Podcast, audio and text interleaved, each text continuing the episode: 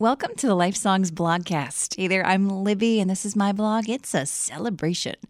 Remember school picture day? My son is in pre K, and his photo proofs recently came back, and I just had to laugh. You will too, trust me. I started thinking about all those awful class pictures I've had the displeasure of taking throughout most of my school years. You know, the ones you're always kind of blinking or half smiling. Something happened to your hair. You're staring off in a weird daze, daydreaming about lunch or something.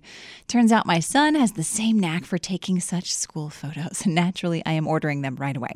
I'm not sure exactly what the photo captures, but it definitely makes me smile. And as the school year winds down, the joy, it feels widespread. By the way, class of 2022, congratulations. No matter how that school picture turned out, you did it. We've been praying for you and we recognize this is an amazing accomplishment and milestone in your life, and we're cheering you on come graduation. But it's not just graduations. Is it just me, or does it feel like celebrations are coming back? Ponchatoula Strawberry Festival was this weekend. They celebrated 50 years. The Pelican Pelicans are celebrating, potentially making the playoffs.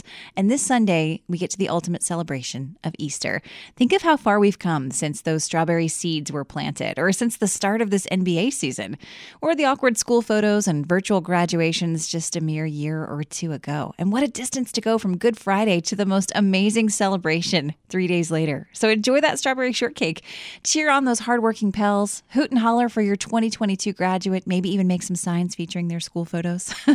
And this Sunday, celebrate big. Jesus lives. And because of that, we have hope. The ultimate reason to celebrate with joy and gratitude. So embrace the joy, share the hope, and join the celebration.